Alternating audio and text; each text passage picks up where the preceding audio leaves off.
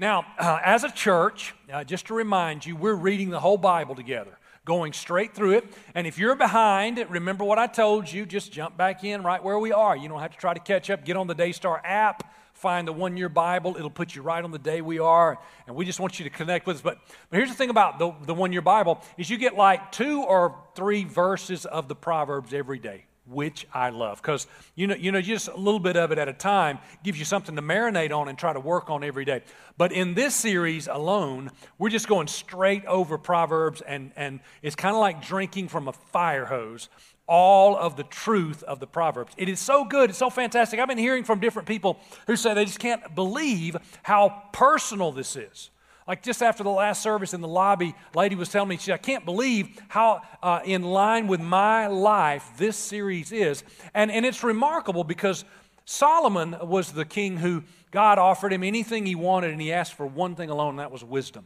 And so he had this amazing wisdom, and he was so, the Bible says he was the wisest and wealthiest man to ever live. And so, because of that incredible wisdom, people came from around the world, all the known civilized world came to hear his wisdom and to hear judgments on questions that they had. Now, here's the wonderful thing although Solomon's no longer alive to offer wisdom and judgment to us, he wrote down a lot of his wisdom in the book of Proverbs. And that's over 3,000 years old. And it's never been edited. Nobody, we have historical artifacts that prove what we're reading today is the words that Solomon actually said and wrote. And what is even further amazing is that a text this old will speak to where you are right now. That's how you know it's God. That's how you know God is speaking to you. Now, what I love about Solomon's words are he, he didn't have time for political correctness. I mean, you get it unsanitized, unfiltered, right in your face. It goes off like a bomb. That's why we're calling this series, say it with me, everybody, Truth Bombs. And, and just to highlight when something explodes on you, we're asking you to be very honest and go, Okay, if it hit you, just be honest. Everybody practice that with me. One, two, three. All right, we're going to do that some. You know you did it right if the guy in front of you turned around because you spit on his neck. That's how you know you got it just right. So we started out two weeks ago. We talked about how to control your mouth. And I'm so thankful we got that cleaned up. Like, I'm sure nobody in the last two weeks has said anything that you shouldn't have said because we fixed your mouth. Kind of get a praise Jesus. I don't want you to say amen because you probably that wouldn't be honest. But you can always say, Praise Jesus, okay? And then we talked about your chaotic pace, the lifestyle, the schedule that you're on. How do you get that under control? That was last week. Again, this is not me giving leadership advice. I'm reading from a 3,000 year old text, and it speaks about this chaotic pace we're at today. Now, next week, from the wisest and wealthiest man who ever lived, we're going to learn what he has to say about money. Something so valuable, so important. He's going to tell you what your relationship ought to be with your money, how you ought to feel about your money, how important it ought to be in your life. Don't miss next week. But today is a topic that, honestly, I'm sure none of you need this. I mean, you got this down pat, but it's about how to tame your temper. Touch your neighbor and say, You got this, don't worry about it. It's going to be fine. I saw a little eye roll action going on right there. Let's jump in. Everybody say, Bring it on. So the average man loses his temper six times a week. The average woman, three times a week. Men tend to get angry at things, you know, cars, equipment, stuff. Women tend to get angry at women and men and their children. Women get angry at women, all right? That's uh, and, and people, you know, that's, that's, that's men get angry at things, women get angry at people. And, and men tend to get violent, or, or not necessarily violent, but they get more demonstrative, they get more physical with their anger. They're angry at a thing, they get angry at that thing, they might throw that thing. But, but both men and women usually lose it at home. And that's a sad fact. We usually, when we're at home, that's when we lose it. Leslie would say, No, Jerry, it's when you're in the left hand lane on the highway. I know that, okay? That's when I lose it. But Proverbs 16 and 32, we're going to start out right here, and all of our texts today are going to come from Proverbs. It's better to be slow tempered than famous. It's better to have self control than to control an army. I read that last line, it makes me think of all the military leaders who came and heard Solomon say that. And, and I read about Alexander the Great. One of his life's greatest regrets was a moment where he lost his temper. And his best friend was his top general, and he struck, he was angry at the results of the military campaign, and he struck in anger. He struck his best friend and killed him. And, and he said these words I've conquered the whole world, but I can't conquer my own soul. Some of us, we can relate to feeling like, man, I get so much of my life right. Why do I keep failing in this area? Why do I keep saying what I shouldn't say? Why do I just fly off the handle? You know, the thing about losing it is like it only takes you like three seconds to realize, oh my, I blew it. In fact, I don't know about you, but I have been in the middle of blowing it and knew I was blowing it while I was blowing it. Anybody else? And you're like, this feels so good to blow it right now. I think I'll just finish it and deal with it later. that's, that's what losing your temper feels like. So I'm going to show you three things you can do to tame your temper. Uh, number one, you need to remember the results because it's not the first time you've done this. Remember what happened last time. Proverbs 29 and 22 says, A hot tempered man, human, by the way, when you see the word man, like 90 something, for somebody did a study on it, 90 something percent of the time you see the word man, it means human, human being, person a hot tempered person gets into all kinds of trouble. That's, that's true. Will Rogers says, when you fly into rage, you never land at the right place. And that's true, right? Have you ever felt like you just like, it feels so good to say what, finally, I'm just going to say it. They need to hear it, blah, blah, blah, blah, blah. But that never ends well. You fly off the handle, but you never land where you want to land because the truth is, when you lose your temper, you always lose something else might lose a friend, might, might lose the respect of your family, you might lose your job. But you never just lose your temper, you always lose more. Proverbs, 20, uh, Proverbs 11 and 29, now this is a bomb, get ready for this. The fool who provokes his family to anger and resentment will finally have nothing worthwhile left. If you keep on thinking, well, they're just my family, I don't have to straighten up around them. And you keep on stirring it up and you keep a mess going all the time. The Bible calls you a fool and says eventually everything you've got is nothing it adds up to nothing. And there are many, many people in this world who've lost everything that really matters, and all they've got is a bunch of stuff that doesn't matter. It might be big numbers on a paper, it might be a pile of possessions in their hands, it might be big things people can see with their eyes. But you know, guys, you know this. Everybody in this room, you've possessed something that you just thought you had to have. Whether it was me, I remember in kindergarten, I remember the first Hot Wheels car I ever got. You know I remember it? Because I stole it okay? That's why I remember it so well. I got caught and I got a paddling for it by uh, Miss, what was her name? Anyways, first grade, my kindergarten teacher.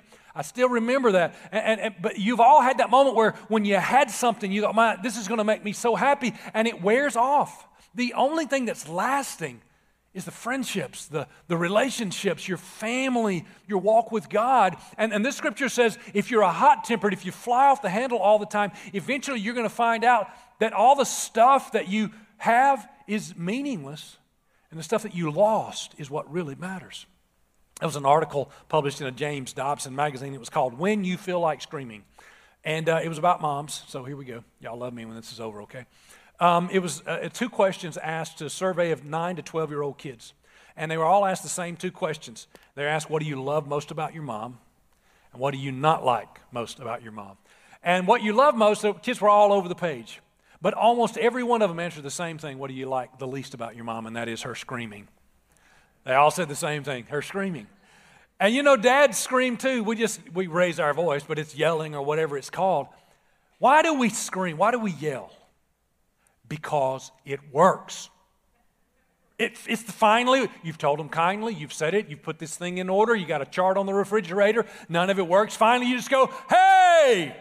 And it works. Some of you just paid attention for the first time. I, I literally saw people just like on their phone. I'm going to yell more in here. Yeah, the truth of the matter is, it gives you momentary responses, but it, it, it really, anger always alienates. There's no long term good in that. So, uh, let me read you quickly because I don't have time to teach all these. I want to read these to you. A hot tempered man, these are all in your notes, by the way. A hot tempered man gets into all kind of trouble. Hot tempers cause arguments. Anger causes mistakes. People with hot tempers do foolish things. And then the one I just read a fool who provokes his family to anger and resentment will finally have nothing worthwhile left. So, item number one in this list is think about the results. The results of losing your temper. And you know, something else to think about is the results of managing your temper. Because we, are going to all have a temper, right? We're going to all have anger moments. So we've all got something boiling up inside of us. But you need to think also about the results of what happens when you manage your temper. See, I'm a result of a person who managed his temper, my dad. My dad always managed his temper. Now, I, I was raised by my dad, been very close to him my whole life. The average man, I, I read that statistic to you, loses his temper six times a week. I've never seen my dad lose his temper in my whole life. Dad was a fix-it man. He fixed everything, you know, still still does. Fix your washer, your, you know, your lawnmower, your car. I can't tell you how many times I've seen him wring that wrench off and put his knuckles right into it. And you dads, you know that you know what's going to happen is two things are going to fly. The wrench is the first thing that's going to fly, and the words are the second thing, right? Not my dad. Never saw him throw a wrench. In fact, I, would like to give you the nastiest thing I ever heard out of my dad's mouth. Some of you are like, oh my Jesus. Nastiest thing I ever heard out of his mouth. Here it is. Dad gummit. That's his go to word. That's as bad as it gets, you know. Dad gummit. In fact, it's kind of a joke around our house. We'll all, if something didn't go right, we'll just go, Dad gummit. I like to say it. My little boy, you know, he wasn't able to say it early on. He would go, Aw, gummit, you know.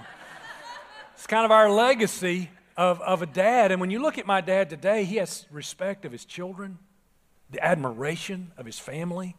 He's still married to the love of his life, met her when he was a teenager. There are so many blessings that come in your life when you learn how to control your temper. There are blessings that come to you, and you can do it. Everybody say, I can do it. You can. You absolutely can. Jesus says, The man thinks in his heart, so he becomes. If you think you can, you absolutely can. Remember the results. Remember, there are horrible results when you make the wrong choice. Remember, there are great results when you make the right choice. Number two, write this down. Reflect before reacting. Someone's going to say something, someone's going to do something, you're going to react. So before you react, reflect. Proverbs 29 and 11 says, A stupid man gives free rein to his anger, but a wise man waits and lets it grow cool. I wish you'd circle the words waits and cool. Come on, tell somebody you need to cool it. Tell them right now, you need to cool it. That's biblical. It is biblical that when things freak out in your home, a wise person cools it, waits and cools it. Thomas Jefferson was the person, you've heard this idea many times. It was Thomas Jefferson who first said, When you're angry, count to 10 before you say or do anything. And he said, if you're still angry, count to 100. Some of you need to count a really high number to get it down, right? But when you react, when you're angry, when things go wrong in your life and you want to react, pausing a few seconds could be the, the few seconds that changes everything. That couple minutes, that little bit of time. The fact is, the longer you take to react, the better your temper gets. Every universal truth for everybody in this room. The longer you take to react, the better your temper gets. You wait five seconds, you, aren't, you won't, won't be as bad as you did. I mean, sometimes you've been like, and then you speak. Those three seconds change the whole tone of the family. Wait five minutes, wait overnight, it'll change everything. So before you react, reflect, think about it. A few seconds could change your life, it could keep you out of trouble, it could keep you out of court A few seconds could keep you out of jail, could keep you out of divorce court, could keep you out of the unemployment line, right? Just a few seconds and you can control it. That's the thing I want you to walk away with this is I can control it. You can control it. You can control the level of your anger. You choose how angry you get. No, I don't. You just don't understand the crazy people I live with, preacher. You live in lollipop preacher land, but you don't understand what it's like to live where I live, and my daddy didn't live. I, l- listen, I promise you, you control. I'll prove it to you. You're at home. Everybody's had this scenario. You know, somebody's made you mad. You're fussing, and you know you're fussing with your spouse, fussing with your kids, arms flailing. You're yelling. Ah, ah, ah. The phone rings. Like, hello. We're doing just great. How are you? So glad you called. And, and some kids over there going, I'm glad they called. yeah, you can control it. It's your choice. You, you can control the things that you want to control. Proverbs 12 and 16. I'm going to just go ahead and tell you there's an incoming bomb right here, okay?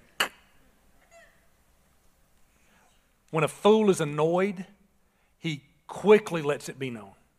But smart people ignore an insult. You're either a fool or a smart person. And here's how I know when you get annoyed, everybody knows it. They know it right then and right there. A fool can't wait, can't let anything pass. Slightest little something. Well, I'll just tell you something, you know. You got to say something to me. Well, that might be true, but let me tell you about you. That's a fool. Look at me. That's a fool. I'm sorry, I had to tell you the truth. That's a fool. That won't sell a whole lot of books, not, might not make me a giga church pastor, but your Bible says what your Bible says. Can I get an amen to that? Person that just can't, can't let it go. You constantly, here's a good thing you don't have to stay that way. You can be healed of that. You can change. God's power can fill you up. That doesn't have to be your legacy and who you are. You don't have to let everything be life and death. I just got to deal with this. I can't let anything pass. But, but here's the way you do it. Proverbs 19 and 11 says, when someone wrongs you, it's a great virtue to what? Just ignore it. Isn't that the example of Jesus? Jesus was lied about, lied to, misrepresented. He was beaten physically, and he did nothing. He ignored it. See, here's a great thing about God God says, Vengeance is mine. Everybody say, Vengeance. That's where we get the word revenge. You know, you want to take revenge. They said this, I want to say that. They did this, I'm going to do that. They hit me, I'm going to hit them harder. But God says, vengeance is mine. And I learned a long time ago, God's better at vengeance than I am. Some of the things that God does, if I did them, I'd go to jail. God's great at vengeance. Some of my all time favorites is when they're making fun of this is every preacher's favorite. When they're making fun of this Old Testament preacher, these bullies, they're, they're, they're young soldiers and they're bullying this Old Testament preacher, and a bear just comes out of the woods and eats them. How'd you like the sermon today? Be careful how you answer that at lunch today. They're bears in Alabama, okay? Bears come out. One of my, my personal favorites, of course, is when God strikes the entire army uh, of, of, of his enemies with hemorrhoids. You've read this, right? Whole army, everybody's got hemorrhoids. Could you imagine, you know, everybody, everybody's got a, you know, itching, burning problem at the same time. They took off their gold, their necklaces, all the stuff, and melted it down and made a golden hemorrhoid. A statue of a golden hemorrhoid. Everybody recognized it. They knew what it looked like, right? Everybody saw it. God takes vengeance. My favorite, uh, maybe above all of them, is Moses is called out to be a false prophet. He doesn't fight, he doesn't argue about it. Moses looks at them and says, Maybe you're right. Maybe I'm a false prophet.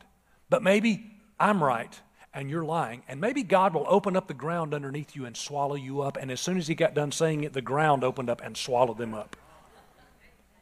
If I could pull that trick, man, I would shut down everything anybody says. But see, God, God can take vengeance. You don't have to say things. You don't have to do things. It takes years sometimes. Sometimes it's not as obvious, and sometimes it's not as immediate. And you wonder, is God actually keeping score? The truth of the matter is, you don't have to keep score. You don't have to worry about that. You work on you. You deal with the person you see in the mirror because that's the only person that you can control. But you can control that person. Nothing or nobody can make you mad without your permission. They can't do it. It's your own choice. You choose, it's your decision. And here's what I've learned. If watch this very carefully. If you control your thoughts and your actions, your feelings will eventually come in line. They will.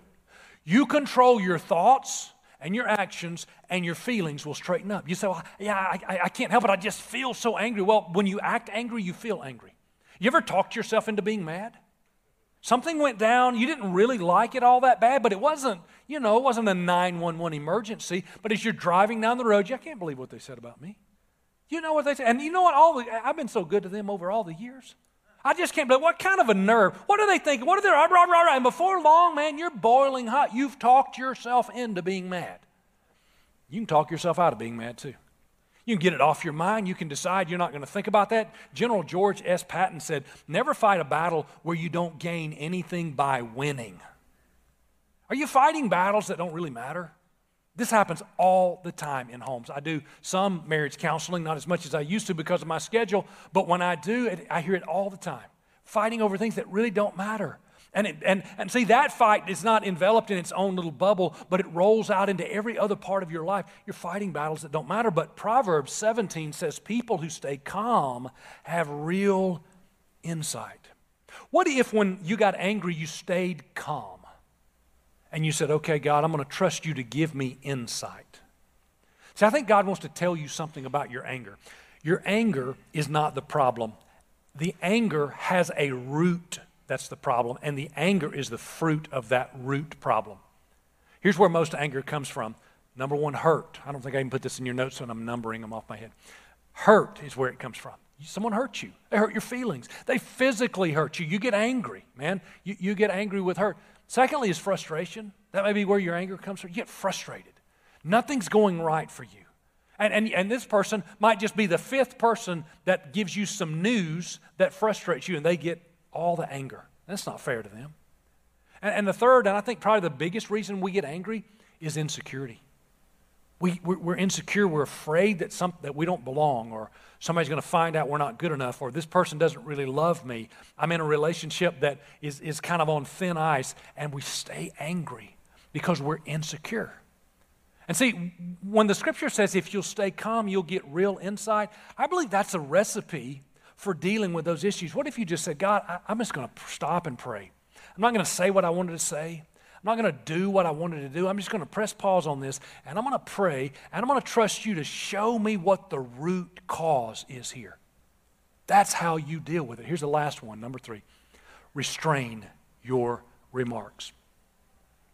This is good for everybody in the room. Proverb 21 says, if you want to stay out of trouble, be careful what you say. Everybody say, Amen. Everybody say, it's your mouth that gets you in trouble. Well, I just tell you what, after everything she said to me, I'm going to give her a piece of my mind. In that moment, you need all the pieces of your mind to join up and help you. Don't give any pieces of your mind, okay? Because when, the Bible says, in a multitude of words, sin is not lacking. Be careful what you say. Use sweet words because you might have to eat your words, okay? Be careful what you say. Proverbs 15 and 1 says, A gentle answer quiets anger, but a harsh one stirs it up. So, anger is a real thing, it's around us everywhere. Your answer to someone else's anger controls their anger. Stop and hear me. I just got done telling you you could control your anger. It seems like Proverbs says you may not be able to control, but you can at least affect someone else's anger. They come at you with anger. Your gentle answer is not only going to hold your anger down, it's going to hold their anger down. Unfortunately, some of us, you're like me. This is one of my growth areas I need to grow in. When I get backed into a corner, you know, there's that flight or fight thing. Some of you are flight people, some of you are fight people. I'm a fight person. Okay, I get backed in the corner, you, you bomb me, I, I, I want to bomb you back. And see, you, what this proverb is saying is actually the fire of anger, you're either throwing gasoline on that fire with your words or you're putting water on that fire. And too often, we throw gasoline on the fire loud words, angry words, sarcasm. You know, that, that makes it worse. And, and, and the louder you get, have you ever noticed the louder you get, the angrier you get? I'm going to tell you one time, you put me through this for the last. I'm not going to do this one more time. Every time you keep on doing that, rah, rah, rah, louder and faster. And all you're doing is throwing gasoline on the fire. So let me wrap up with this. What do I do with my anger? There are three things I put in your notes you can do with your anger. And, and, and, and there's two of them that are wrong. And I put X's by them because I wanted to make sure you didn't do it the wrong way. Number one thing you can do, you can express your anger. And a lot of people will tell you to, you do a counselor, they might tell you you got to express your anger. You got to get it out. Now, let me tell you why I put an X beside that because usually you express your anger to the person who made you angry, and that's never going to go well. You just blow off on them. You, you, you, you just give them everything you've got. And then some of you, like you're saying, well, no, I have a friend. You know, I have this trusted friend, and that's who I just unload all my garbage on. And let me tell you, that there are probably moments where that's a good thing. But let me just tell you, in the big run of things, your friend doesn't want to keep hearing it over and over and over again. Who wants to be that friend that you blah, blah, blah, blah blow up on over and over again? I'm helping you right now. Some of you are sitting next to that friend and they're smiling and they're acting like that's not true and they're going, preach it, preach it, preach it, preach it. You're welcome, all right? Don't be that person that just constantly has to blah, blah, blah, blah, blah. I'm going to tell you why in just a minute. You might wonder about that one. Second thing that you do is you repress it. Also, put an X beside that one. Don't repress it. It's just going to make it build up in you. It's going to cause an ulcer. It's going to cause you to blow up on somebody. So, Pastor, if I don't express it to anyone, I don't repress it, what do I do with it? Confess it. Put a big check mark beside that. Confess it. That's what I do. I confess to God. Here's why. Here's why. If I wrong you, I hurt your feelings, you get angry at me, and you go tell your friend about it, if I did this much wrong, by the time you get done telling it, it's this much. There's something about telling God where you have to be honest because God knows the answer. You can't just be, I can't believe, blah, blah, blah, and he's this way, and she did me the. When you talk to God, there's something about that connection with Him that starts purifying you, starts cleaning you up, starts fixing you, and it, and it starts to shine a light back on you. You know, the Bible says that God's Word is a mirror. You start talking to God, God starts talking to you, you see yourself in this. The only part of this relationship that's made you angry or this problem that's making you angry, the only part of that you can affect is you. And so when you bring it to God, when you confess it, you bring it to prayer, God starts showing you where you can clean up. He starts showing you where you can make some changes in your own life. So that's that's where it needs to go. Admit it to God, unload it. And in fact, if you read the Psalms, also known as wisdom literature, by the way, Psalm, Proverbs, Ecclesiastes are wisdom literature. If you read the Psalms, you'll find a lot of what David is doing is unloading his anger on God. He is. And some of them are beautiful poems and psalms, and some of them he's just angry. Like I read one the other day, and he said, like, God, kill all my enemies and kick their teeth in. That's in your Bible. And I, I read it, I'm like, really? I mean, after he killed them, that wasn't enough. He had to go back and kick their teeth in. It's just angry stuff. One of the Psalms, I just shudder to even admit this, David says, smash their babies against the wall. Really? That's in my Bible? That's how angry he was in that moment. That's how I know the Bible's real. Because if a man wrote the Bible, he would edit that out. I would have not put that in there. But the Bible's just raw and it's real.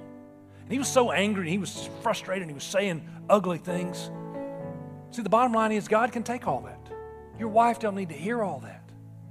I've been guilty of that. Like, I'm frustrated. I don't want to. I don't want to fuss at anybody at work. I don't want to, you know, upset anybody. So I just go home and tell Leslie how frustrated. And it just feels like you're angry at that person, even though you're not. You know who can take it, though? God can take it. Take it to your prayer closet, unload on Him. Maybe after you've kind of run it through and it's gotten cleaned up a little bit, and you've got a better vantage point on it, then you go to a trusted friend, you talk about it. You find some accountability with that friend about how you can be better on it. But start by confessing it to God.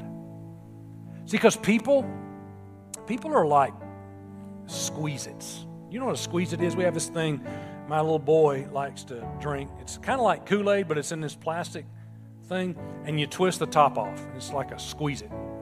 And I don't like it because you got to really grab it. It's hard to twist it, and by the time you twist it, it squirts out everywhere. You've, you've seen those things? Bryant likes the purple one. So you got purple on your pants, purple on your hands, purple on the floor. And people are just like that. Whatever's in them, when you squeeze them, comes out. And some of us, we're so filled with frustration and anger and, and, and bitterness about things that have gone on in our lives. And, and your schedule has got you so strapped. If you, if you weren't here last week, get that message. That, that you're just under so much pressure. The minute you get squeezed, anger and frustration and bitterness comes out. See, the God, God doesn't want that to come out of you. That's why you need to confess it to Him. You need to get all that out on Him. And say, here's what he's going to do when he empties you out, he's going to refill you. Guess what he's going to fill you with? Not anger, not bitterness and frustration, and he's going to fill you with the Holy Spirit. That's what he wants you to be. He says, don't be drunk on excess, but be filled with the Holy Spirit. He wants to fill you with the Holy Spirit. And see, then when a person's filled with the Holy Spirit, I don't need to know what church you go to to know if you're filled with the Holy Spirit. You don't have to tell me if you speak in tongues or you can prophesy or you're a preacher to tell me. I don't need to know how you dress on Sunday to be no. All I need to do is see what comes out of you when life squeezes you. Then I know if you're filled with the Holy Spirit. Because Jesus said the fruit of the Holy Spirit, or what comes out of the Holy Spirit, is love, joy, peace, patience, self control, gentleness, goodness, kindness. Everything's freaking out around you. You get squished in the middle. What comes out? Love, kindness. I don't know about you all. I feel like stopping preaching right now and confessing my sins to God, okay? Are you feeling what I'm feeling? You know, the beautiful thing about God is He has an abundance of all this. Everything we're asking for, everything we need, God says, You can have this. You can be filled with the Holy Spirit. So, what all of us, each of us in this room, needs is the presence of God. We need more of the presence of God in our life.